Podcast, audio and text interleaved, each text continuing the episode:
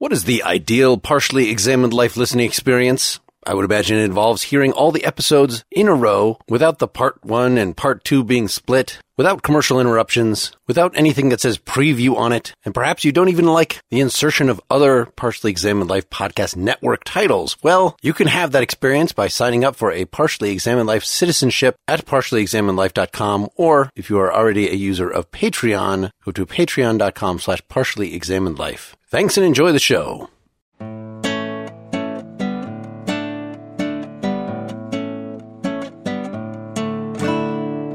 You're listening to the Partially Examined Life, episode 234, part two. We've been discussing Simone de Beauvoir's The Second Sex, the chapters The Woman in Love and Myths. We ended with Jenny getting into some cases of women who are acting like, as is described in the Woman in Love chapter, acting very narcissistic, acting very needy, acting very clingy, and, and sort of why men put up with that. So, Jenny, I didn't understand that particular section is referring to narcissistic women specifically.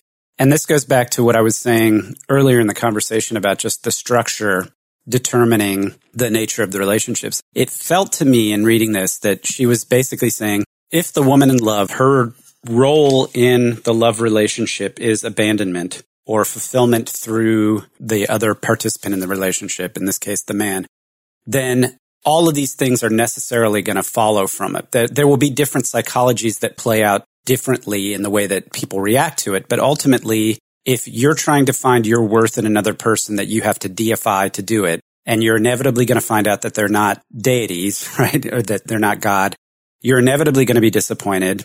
And if you're under the gaze of the other and your value comes from being under the gaze of the other, then you're going to need to have the other present to you constantly. So my understanding of what she was saying was that it's not one particular psychology or another. It's just this is the structure. This is what it causes. And then there are different responses that people have to different aspects to it, depending on their circumstance and their situation, which she goes into in more detail later. But I didn't understand that to be specifically about women with a particular personality type. Was I wrong in that? No, I don't think you are wrong. And I think that a lot of what I'm doing, she does straight out talk about these women as narcissistic. I think what I was trying to do, again, is maybe because I've always read this alongside Freud. And so I'm not thinking so much about narcissism uh, permeates that, that's like, I know you're not on the social media. I mean, everyone's got some kind of meme about a narcissist and an empath. Like, you know, everyone's like recovering from a narcissist, it seems like in our uh-huh. society. I didn't mean to suggest that she was kind of like, you know, Axis II disorders, DSM thing that she's getting at. What I see there though is in just some like like in a structure before it became a diagnosis, a structure of, of the interior romantic life of a person who cannot achieve an ego ideal, cannot achieve a healthy sense of self in any other means to be aligned and to be regularly reminded of that. And I think that having said that, we can see that in the more clinical diagnosis that exists in our world. And I think one of the things about narcissists is they constantly need to have people around them reflecting the great things about themselves that they are, but they're not really, but that they want to believe that they are. So I was just kind of noticing that if you read this contemporarily. And then from that vein, I think that there are certainly men who have been abandoned all all orientations, all kinds of relationships have been left in in a terrible place because you were involved with somebody who there was actually no interhuman relationship. Instead, there was a need on the part of one person for the other to completely fill him or her up if that's not going to happen, that person will move on to another one that will do that and another one that will do that. So that's one point I was making.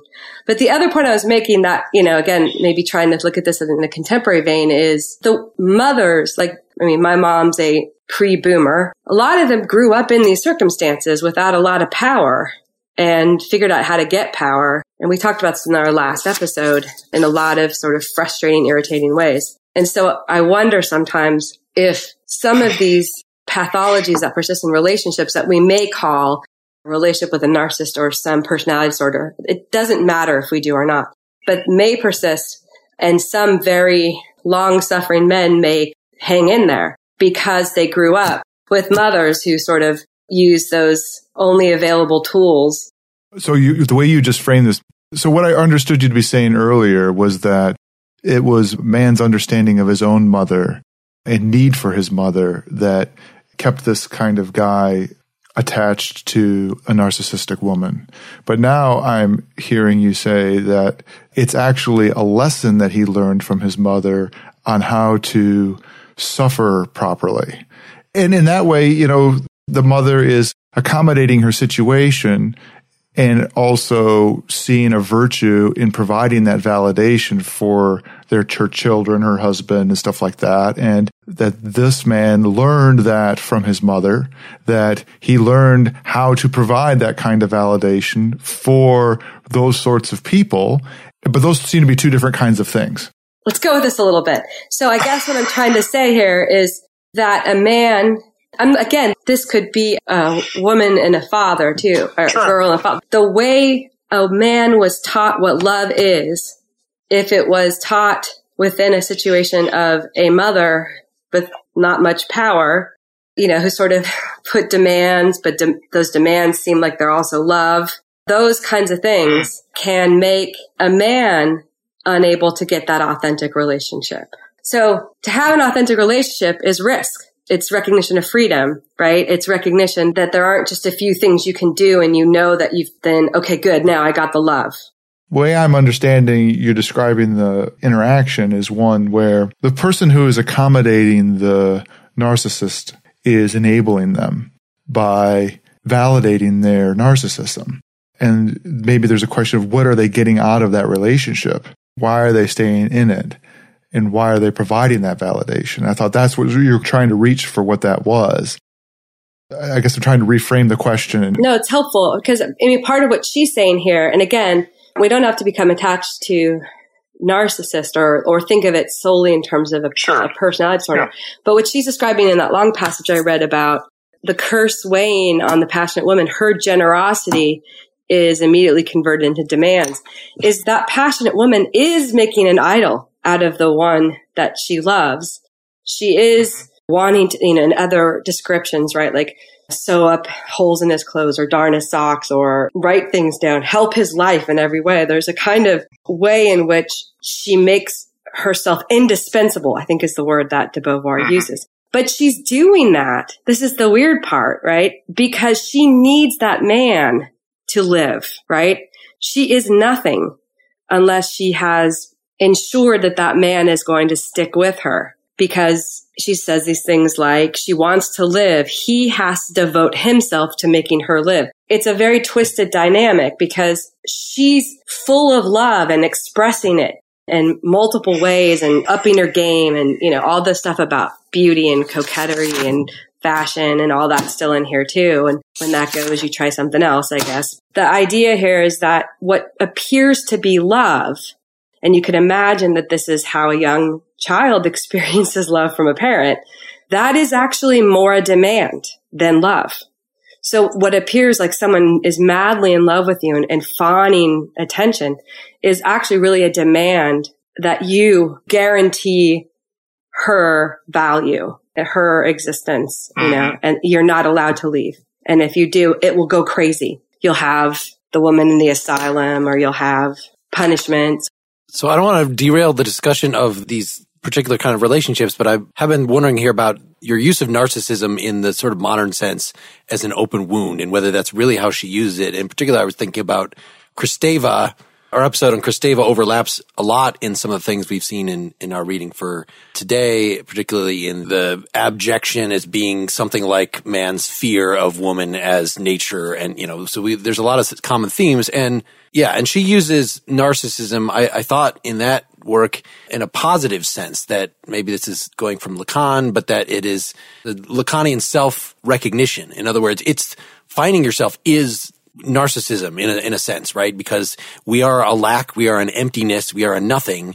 If we can come up with an image, you know, one of the ways that we self transcend toward getting a conception of self is building this self. Like there is a narcissistic component in that necessarily. There's what Freud calls primary narcissism, which is something we all have from the very beginning.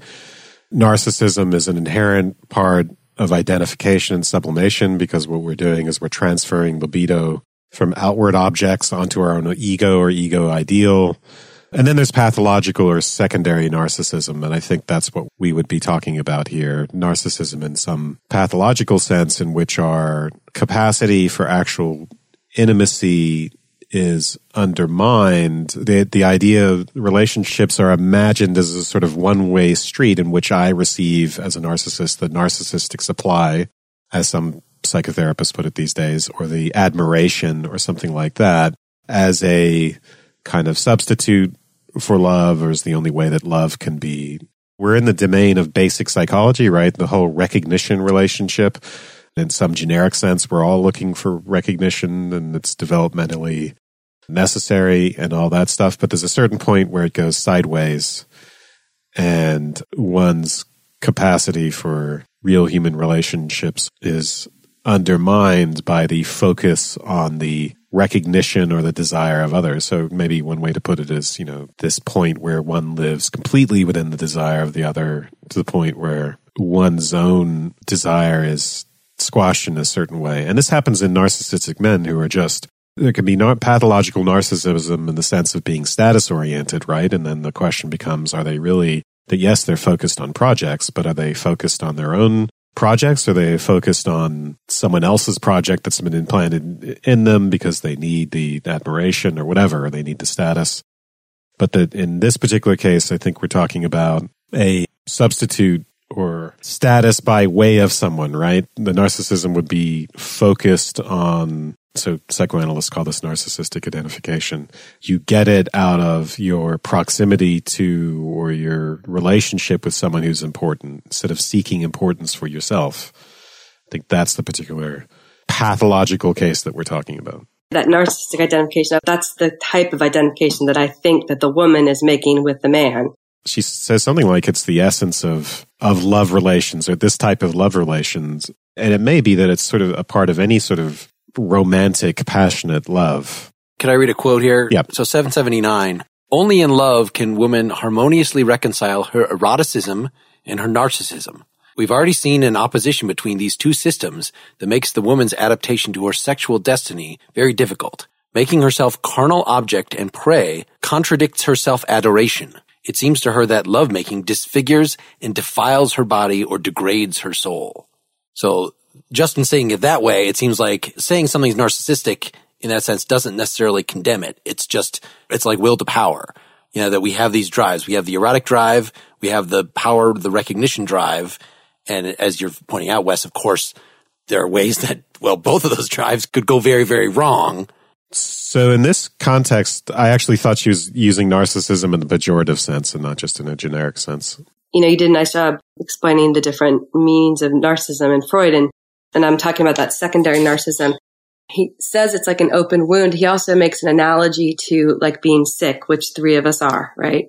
So when you're sick, you're totally selfish in some ways, right? Like you shut down. Nothing can come in because you're just focusing on getting better, like on an organic level. I think that kind of selfishness is what de Beauvoir thinks is under patriarchy, a fundamental characteristic of women that maybe they don't have a healthy primary narcissism. They're just an open wound and they're selfishly looking to feel better, to close that wound through these narcissistic identifications with men. If we have healthy narcissism, which we should all have, it's a lot easier to extend yourself. If you don't have that, then you have to use other devices. In the context of this passage, she's talking about the reconciliation. This is a pathological, the harmonious reconciliation of eroticism and narcissism, which are opposed because to think about it in very schematic terms, the eroticism, your desire is pointed outwards at objects of desire and narcissism, it's pointed inwards. So there naturally, there's naturally a tension between them. But in this case, her eroticism is being undermined by her narcissism. And then there are pathological strategies for overcoming that.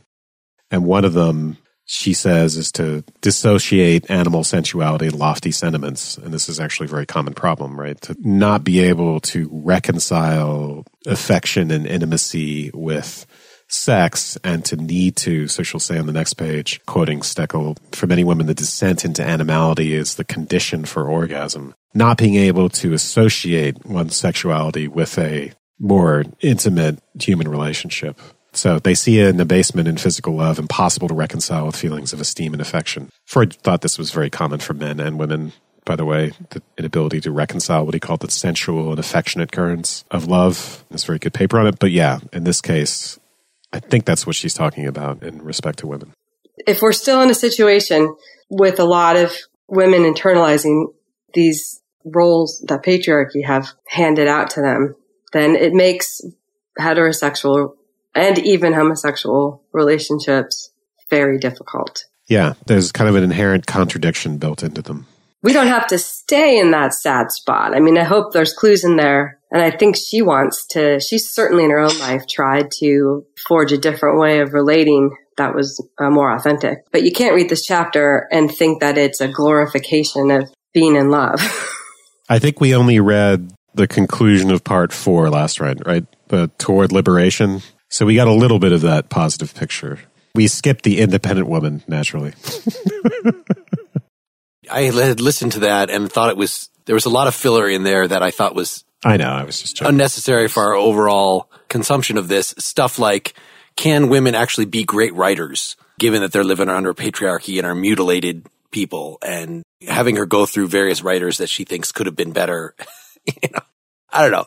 It was a little too particular to her circumstance. It seems like it was more dated perhaps than other sections. So part of what also goes out in this chapter is like in our discussion last time of the stereotypes of women and how, you know, just like when Sartre is talking about anti-Semitism, he kind of says, yeah, there actually is something to the stereotypes of Jewish people. They are driven because of that situation. And we talked last time about how a lot of things about women were the same. Here she gets more specific about that because woman is trapped in this situation where she doesn't have any power, then kind of the, the will to power is going to exert itself wherever it can. And so she's going to be very likely to be unfaithful. She's going to be the example given last time, I think, was being late. Like that's one of the few things she has power over is taking a long time to get ready and meeting you up for the date. She has to go on the date, but she can slack off in the same way that a slave might. And so likewise, we get a lot of things here, just the way you're describing, Jenny, the, the narcissism that they're all, all these concomitant negative traits that women, they're being clingy, they're being demanding, but they're also being bitchy to use that horrible word here, which I think she would probably be okay with because it is a statement that if you have these stereotypes, you got to look to the situation. You got to kind of pathologize them. You got to figure out what the source is, how they're actually a sensible reaction to being trapped, to being in this horrible situation. It's retaliation for humiliation when you come to the recognition of the humiliating nature of her circumstance and the fact that the disappointment that we discussed in the previous part of this episode. Yeah, it's page 781. That it's natural. This kind of brings in, I think you mentioned it earlier, Jenny, about ressentiment. You know, it's, if you find yourself in this situation, the, re- the realization of it and the powerlessness to do anything to alter your situation would naturally, I think, lead in many cases to a lashing out or, you know, a resentful retaliation. It's 781. She says, this is the masochistic phase, but she wants to make a distinction between the stage of abasing oneself in order to identify with the God, with the beloved master. That's not masochism for her. And then the desire to punish oneself and to punish the other through that. So she says, it has sometimes been claimed that this desire for effacement leads to masochism, but one can only speak of masochism if I try, quote, to cause myself to be fascinated by my objectivity for others, that is, if the consciousness of the subject turns back to the ego to grasp it in its humiliated situation. But the woman in love is not only a narcissist alienated in herself, she also experiences a passionate desire to go beyond her limits and become infinite, thanks to the intervention of another who has access to infinite reality. She abandons herself first to love, to save herself, and so on. The masochism is predicated on the stage where that fails, where there's disappointment, and then one gets revenge. So one thinks of oneself as humiliated, one punishes oneself, but then one also retaliates and out of resentment. There's a great line in, in uh, Freud's Mourning and Melancholia. And of course, all of the patients he's describing are women. He says her plaints are complaints, right? And that kind of fits this idea of masochism as a kind of internalized hatred of the man, uh, the humiliation. And so you might try to make some joy out of it by becoming a masochist. In punishing oneself, you punish the object that you've incorporated or identified with. Yeah. So it might manifest itself as, you know, why do I suck so much? You know, it might not even be consciously, why does he suck so much? And punishing yourself, you're covertly punishing him for being the one who sucks. This is kind of related. I remember as a child watching Kramer versus Kramer because it had just won awards at the time. And as a child, you have no sympathy for the mother at all.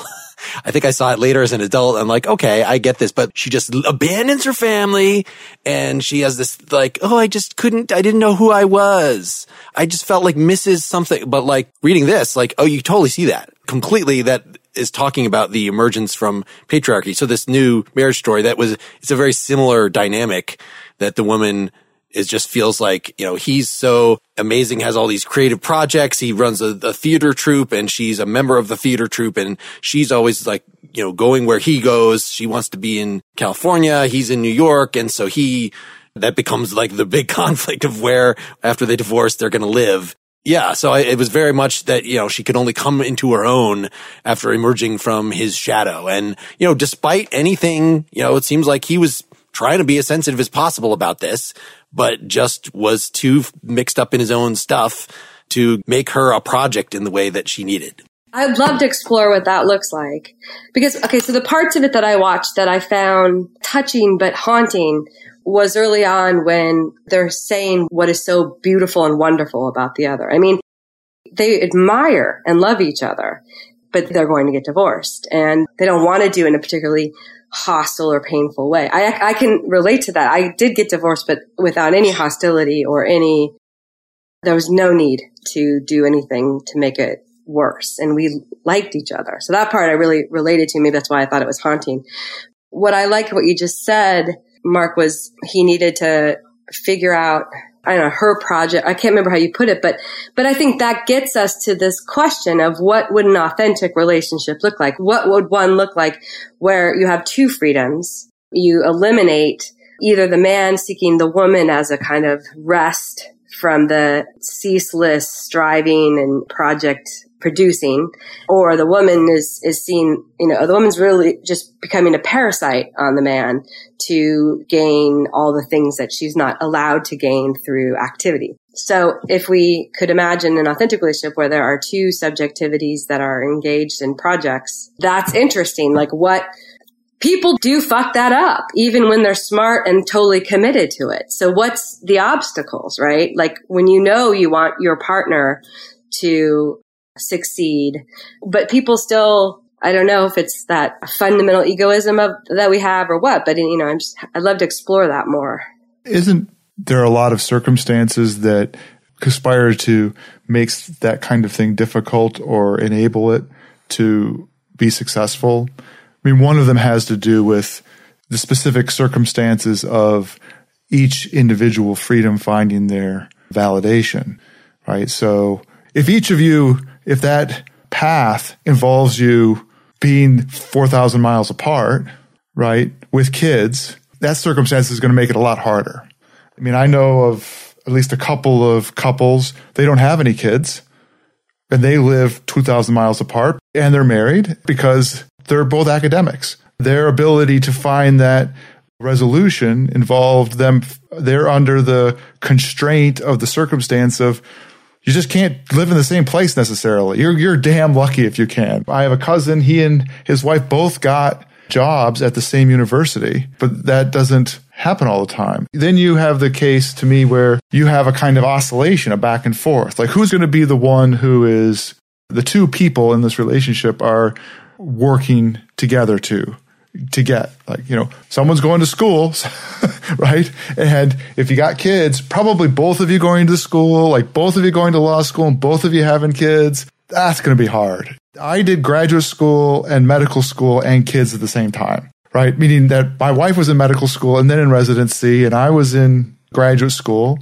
And I would say the only way it got accommodated was that I was the one with the time. I, you know, as a graduate student and a postdoc and stuff like that, I just had more flexible time, way more than a resident does, you know. And then when I wanted to be a professor, she found a job where I was wanted to be a professor. That was the choice. In my own personal case, the little time is it was it's an oscillation. So I think the movie nicely complicates some of these questions because it's not clear, right? For instance, who's the successful one, the more successful one, right? She had early success and then that her appearing in his acting troupe is what made that successful. And then he became a, a well-known director, but then she got this great acting opportunity, which in a way superseded that. And I think that's part of what makes the movie interesting is it tries to complicate all of those questions and not simply and, and tries to make it in a way as symmetrical as possible. And including their peccadillos, you know, you kind of wonder, you know, at her insensitivity and hiring this attack dog lawyer for the divorce, but then you begin to see his stubbornness and intransigence and you begin to understand why that might be necessary, all that sort of stuff. And the other complication is they do seem to have been friends. You know, we might bring up all sorts of cliches in response to, whoa, what does it take? Or maybe they're not cliches, but they're commonplaces. You know, what does it take to sustain a relationship? Is it friendship? Maybe it's sublimation. Maybe it's something that they can work on together, a third thing outside of the relationship. Well, they kind of had that because he was directing and she was acting in a play. I think the movie kind of pushes this stuff to the limit. And then it becomes much harder to explain. It's not like it doesn't seem like it's a logistical issue really because their relationship problems predate her going to Los Angeles. It's something deeper that I don't know that I could describe offhand. Well, there's a movie, right? there's a movie version. what I was saying in making someone a project is really just saying you got to work on your relationship. You got to make that a priority. You can't take the person for granted. And at least the way it's presented in the, the film, like at the very beginning, they're in couples therapy, but she's kind of already past the point where that would be helpful, where she's already kind of decided, no, we need to get divorced. I'm not going to really participate in this. So in that sense, like if you want something to work, you just gotta keep on talking. It's two people that ideally are trying to treat each other as equal and autonomous individuals. And the problem though is that even if two people agree to something, you know, they're consenting adults, you don't really know what kind of conventions and psychological hangups and things might make somebody agree, might work on the dynamic so that one person is actually dominating the other. And typically in the way Beauvoir is describing it, of course, it's the, it's the man dominating, but it really could be, I've been witness to relationships where it's the other way around. So it seems like maybe everybody should have mandatory couples therapy, you know, to force them to talk to each other and to kind of unearth these you know, is that really fair that you're demanding this? You know, but I just get so upset when, when, you know, so like getting upset is a way of demanding in itself. Even if you're not being aggressive, you could be passive aggressive. You could just be one person is just more touchy than the other. And therefore to keep the peace, that person ends up exerting way more power in the relationship. There seems to be no good solution other than, you know, a therapist would be nice or, you know, bringing in a third party, but like the third party can take sides. Like there's no real objectivity and there's no real point of objectivity because even the third party wouldn't really know the minds of the individuals and it's often more complicated than saying who has the power in the relationship, right? It's more like patterns of submission and dominance within personalities, within different parts of the relationship. And I think that's what makes it equalization, let's say, an enormously complex issue. I mean, de Beauvoir is even getting at that, right? When she describes woman's submission as a kind of demand. The power dynamics are not simple. And you could take, I would venture to guess that there are hundreds or th- thousands of different dimensions within a relationship in which there are different power dynamics happening. and so reciprocity is, is not a simple question at all. Let me throw out like three things with no real insight, but just that have come up and I'd love to see us talk a little about them. I mean, one is what, if any, role does intimacy play in an existentialist, authentic relationship?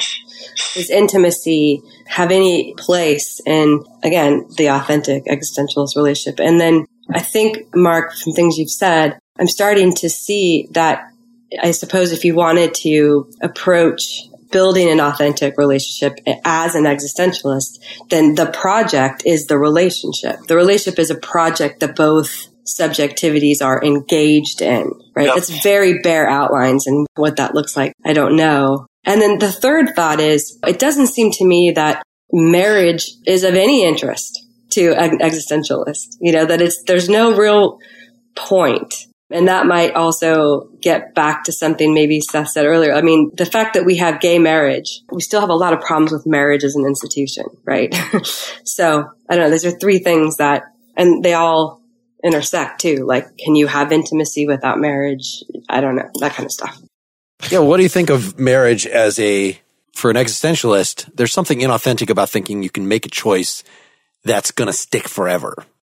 But at the same time, like to be not merely an adventurer in Beauvoir's terms in the ethics of ambiguity is to take commitment seriously. So I, actually that seems like, you know, as long as you in marriage are not saying, well, now I'm, we're getting God involved and God it will strike you down if you then violate these vows and decide not. But if you just say, as our project, we both decided freely, hopefully, that we're going to work on this as much as possible. And it seems like on the existentialist picture, no matter how bad the facticity gets, like you could choose to just keep working on it. And like that's what marriage is, is just a commitment of a sort that I think an existentialist would have I want to say no problem with. I'm sure they have a problem with anything, but would be admissible in terms of, you know, I'm just trying to make official my project, my commitment that is one of the things that's going to give life meaning. It's not that we own each other, but that we're going to work at this as a co-project. Sounds like fun. Sorry. I mentioned earlier that marriage is still very much an institution that's present in our society, but we've redefined the terms on which the way we think of marriage, I guess is the way to say it. I think the idea that Mark described of using the institution of marriage as a way of articulating commitment from the perspective of an existentialist personality is nice. I don't think that that's how it works in reality. And I can't imagine that anybody who was truly committed to the existentialist project would feel the need to have their commitment ordained and sanctified by a third party authority. I think it gets into more complicated issues of the state and religion and God. Do you think that getting married is more than having it sanctified by a third party authority, but that the activity of the public declaration itself is a decidedly important part of the marriage that you have said to one another and to other people that you're committed in this way, and that changes the character of the relationship more than the fact that you got a piece of paper from the state. What you're describing is you're saying that the vows are ultimately yes. what's important in the ceremony. But I think psychologically, yes, it communicates more and it's much more, it has more force to do something publicly and have witnesses than to do something individually. I'm not sure though that existentialism, that being truly an existentialist would require that of you. I don't know that that makes sense necessarily. Being at that point, we're having a discussion about what it means to have a demonstration, be actualizing your life for an existentialist, and that would apply whether it be marriage or any other kind of commitment you had in your life that you said, I'm going to have a commitment in my life that is giving meaning to that life for an existentialist, whatever that means. Right. Having said all that, I'm married and I'm happily married. I don't know that I guess maybe I'm not an existentialist or something, but I think I am, or at least I think I strongly influence. But the experience of being married and of getting married was not so much about the commitment, although that was certainly part of it. Instead, it was the bonding experience with my wife that brought in our broader social network. So it was almost like it almost became a social validation of our commitment, not necessarily like in legal or sanctification terms, but it strengthened, validated existing relationships that we had with other people in our lives and was a, a union of the two parts of the family. So it, it, served a different purpose as a ceremony and as an institution. I think it's interesting what you just described, noting that seems important if one marries to have a public dimension to it, that it's a kind of pledge with witnesses. And maybe more than that, maybe you're also drawing upon a community to help sustain the project when you do that publicly. I also, in the comments that all of you have made, I've been thinking So Dewey's my guy. I'm obsessed with John Dewey. And what we need is a reconstruction of marriage in existentialist terms as it is now and as it was at the time of her or start writing. It's not a project. It's an institution. It's a contract. It's a, you know, it's a one and done kind of thing that has a whole bunch of economic, political, legal rights bound up with it.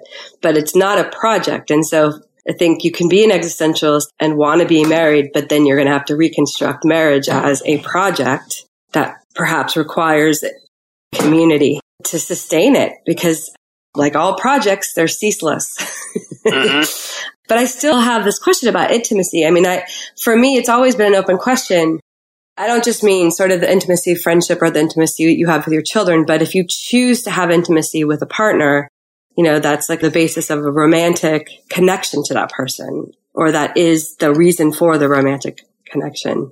What does an existentialist say about intimacy? Well, what is she saying here about intimacy? Search on the term. It's almost like that would be, you know, if you think about Sartre's theory of emotion, it's almost like it doesn't predate you doing it if you want to be intimate, be intimate. Like you don't feel intimacy, you produce intimacy or something like that. Which I think maybe is all the Cartesian problems. And she talks about this in the lesbian chapter. This is 495.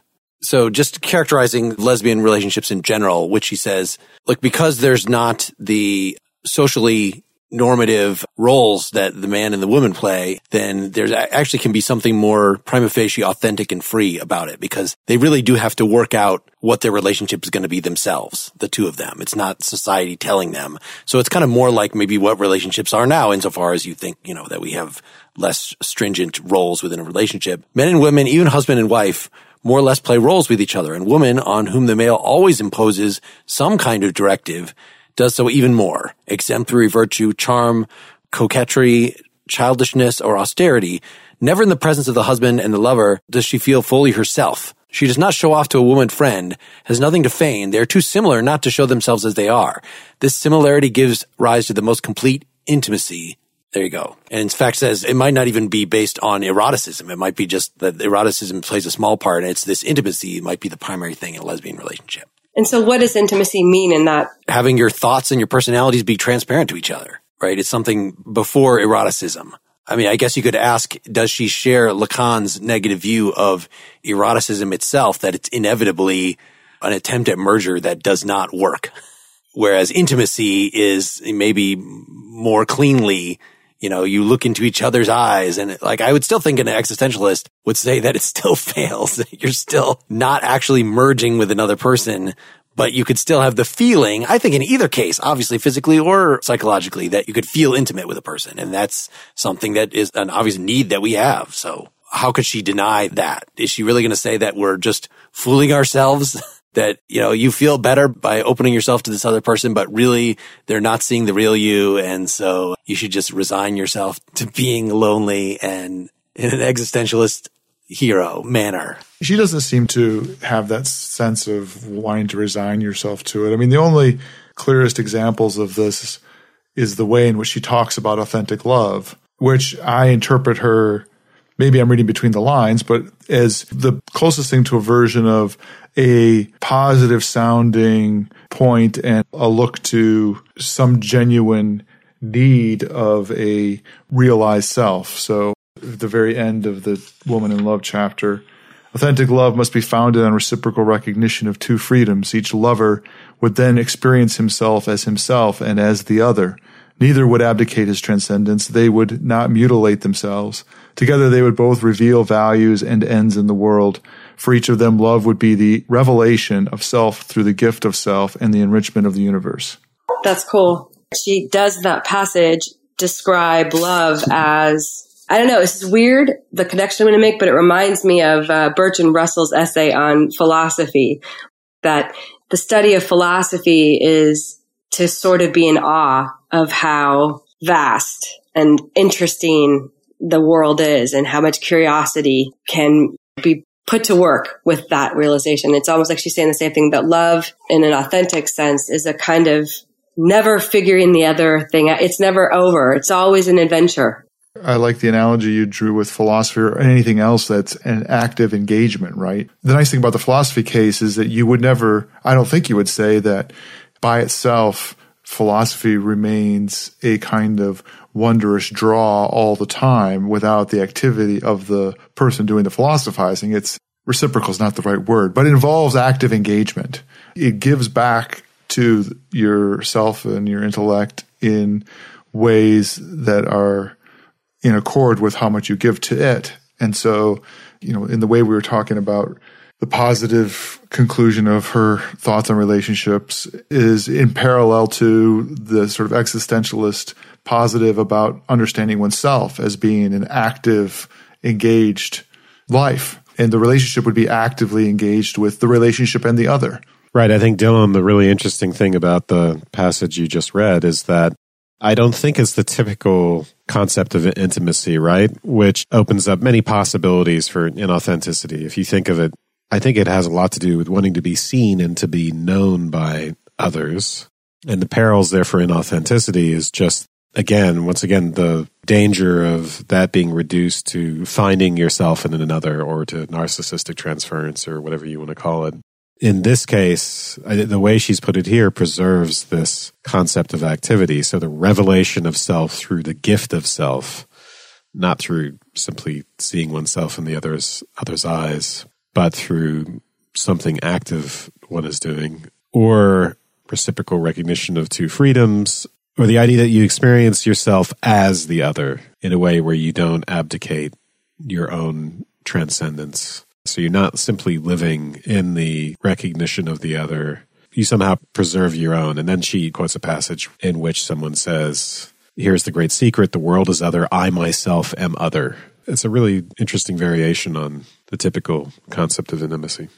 Love that's not aware of a possessive kind of love and a love that wants the other as an object is that, well, if we take the existentialist seriously, we aren't objects. We are transcendence. And our transcendence is in fact world building.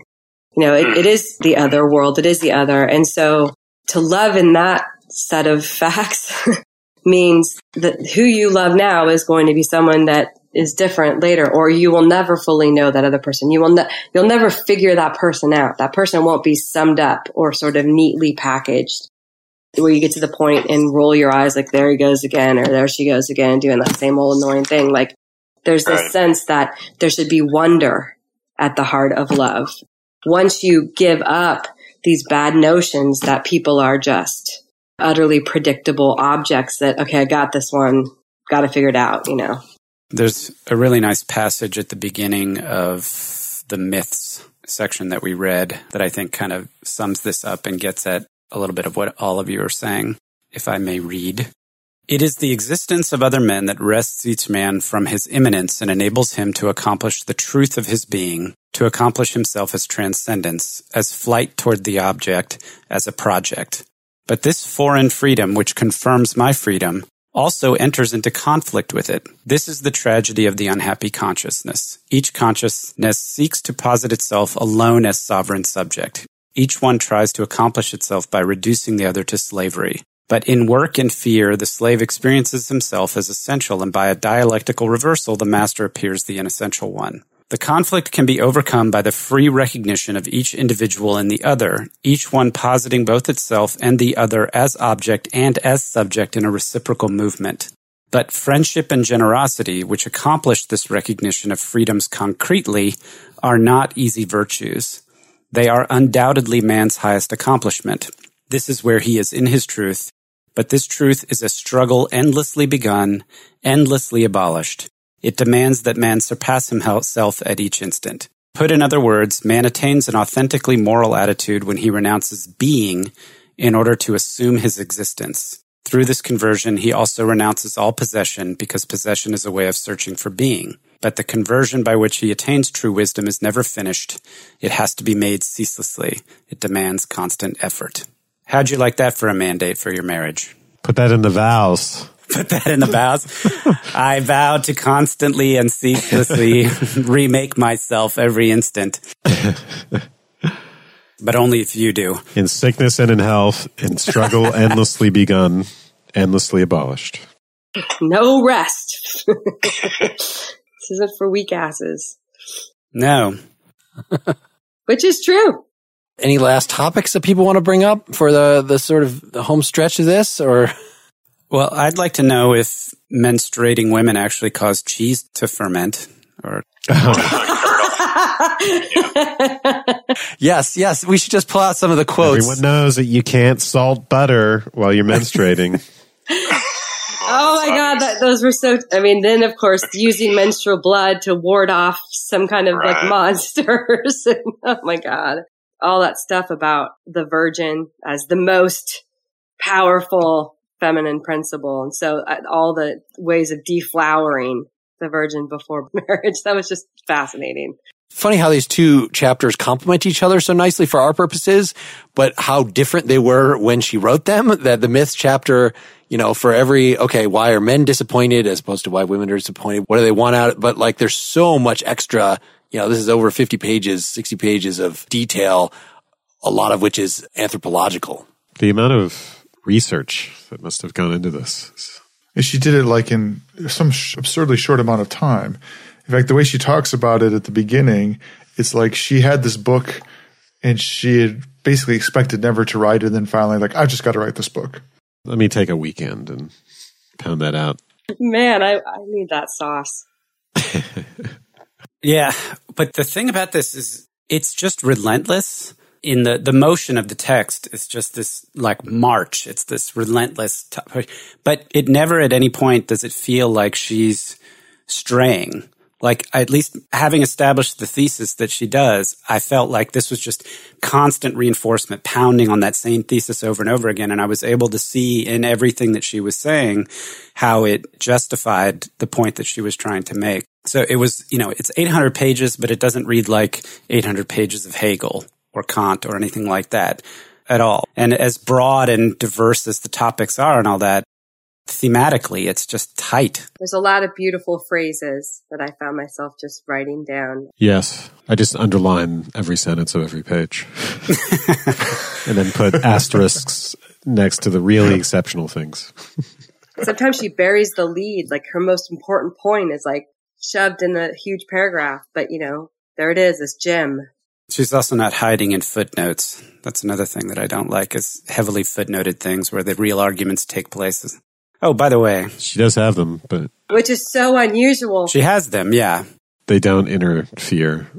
It's a literary accomplishment as well as, you know, there's scholarship and there's erudition and lots of philosophy, but it's also a literary mm-hmm.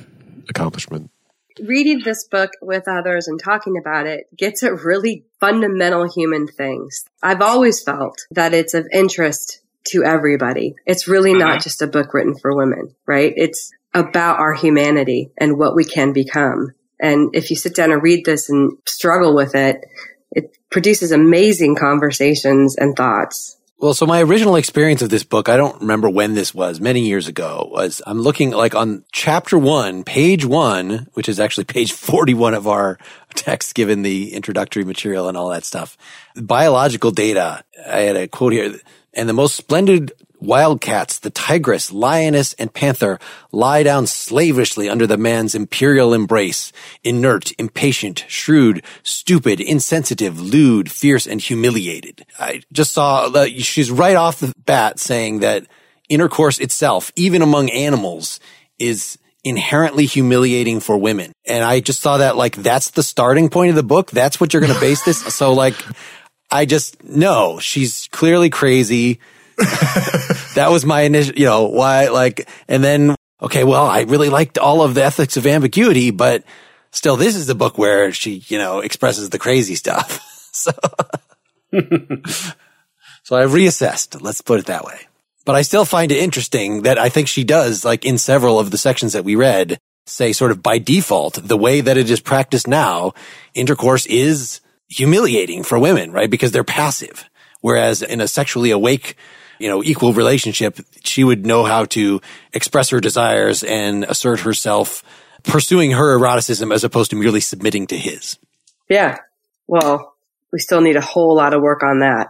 You mentioned this last time we did this, Mark, but one line that we never read officially in our reading of this together is her very famous line, one is not born a woman, one becomes a woman. And I think we should just like put that out there because you can't understand Judith Butler without understanding that statement and what de Beauvoir was after in basically creating this social construction, a genealogy of how we constructed the feminine or woman in patriarchy.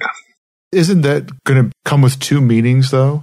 One is one is not born a woman, one becomes a woman in that there isn't an essentialism to it and there is a radical situatedness and contingency to it. But then there's also going to be the parallel of one becomes who one is in general. The Pindar or Nietzsche, become what you are. The reason I'm shrinking back from the become what you are, I guess it's a longer conversation about whether or not that big process of becoming is unearthing a essentialness that you're getting towards that's teleological or if it's a becoming that is a emergence. Those would be two different ways of understanding a process. Becoming is, is talking about one's being as being a process. And you can have an understanding of that that is a process of teleological or one that is emergent and constantly evolving. And the way we were talking about love and relationships and putting that in Beauvoir's mouth is the full authentic love is one that is not that teleological version, but is of a constant dynamical system that is becoming what it is all the time. Let's discuss that next time. Yes. The good news for people that are enjoying this conversation is that we're going to continue with exactly this group to discuss some portions of Judith Butler's book, Gender Trouble. So she in particular has a chapter near the end, it is the last chapter before the conclusion about the performative nature of gender. So I think that is the linchpin to the whole thing, but we'll, you know, we want to get a, a sense of the book as a whole and root around in it. So we're going to have that discussion. Then there's going to be one more we'll figure out after that. And then if things go the way they're planning right now, Judith Butler herself is going to join us to discuss her new book, The Force of Nonviolence. So thank you. Yes, Jenny, for volunteering yourself. We were kind of at odds with, should we get a guest for gender trouble? Who should we get? Should we insist on a trans philosopher? I definitely want to leave space. I don't know when this will be published in relation to that, but open to the idea of one of those uh, second opinion episodes. In other words, we have our discussion with the, the five of us on gender trouble, but then, uh, you know, just me or just me and one other person or something talks to three or four trans philosophers or people that run trans related podcasts or something like, you know, people that represent that community and see what they think of our discussion of that and of the text itself. So if you know anybody that might want to participate in that, it's not too late already. Email us at pl at partiallyexaminedlife.com. We welcome all other points of feedback. Our closing song is Easier Than Leaving by Michaela Anne whom I interviewed for Nakedly Examined Music episode 114. Please look out for that. So go subscribe to Nakedly Examined Music at nakedlyexaminedmusic.com. Finally, my daughter Mina is raising funds for the Leukemia and Lymphoma Society. Let me have her tell you about it. Hello everyone, this is Mina and I'm running for the 2020 Student of the Year. This is a seven week competition in which high school students from around the country compete to raise the most money to support blood cancer research and patient support. Approximately every three minutes, someone in the United States is diagnosed with a type of blood cancer, and leukemia is the most common form of cancer for children and teenagers. Please join us to help us find a cure and improve the lives of patients everywhere. If you'd like to support this cause, please visit partiallyexaminedlife.com slash cancer. Thanks for letting me come on to your next show too. Thanks for joining, Jenny. Yes, it's thank great. you. Good night, everybody. Bye. Good night. Night.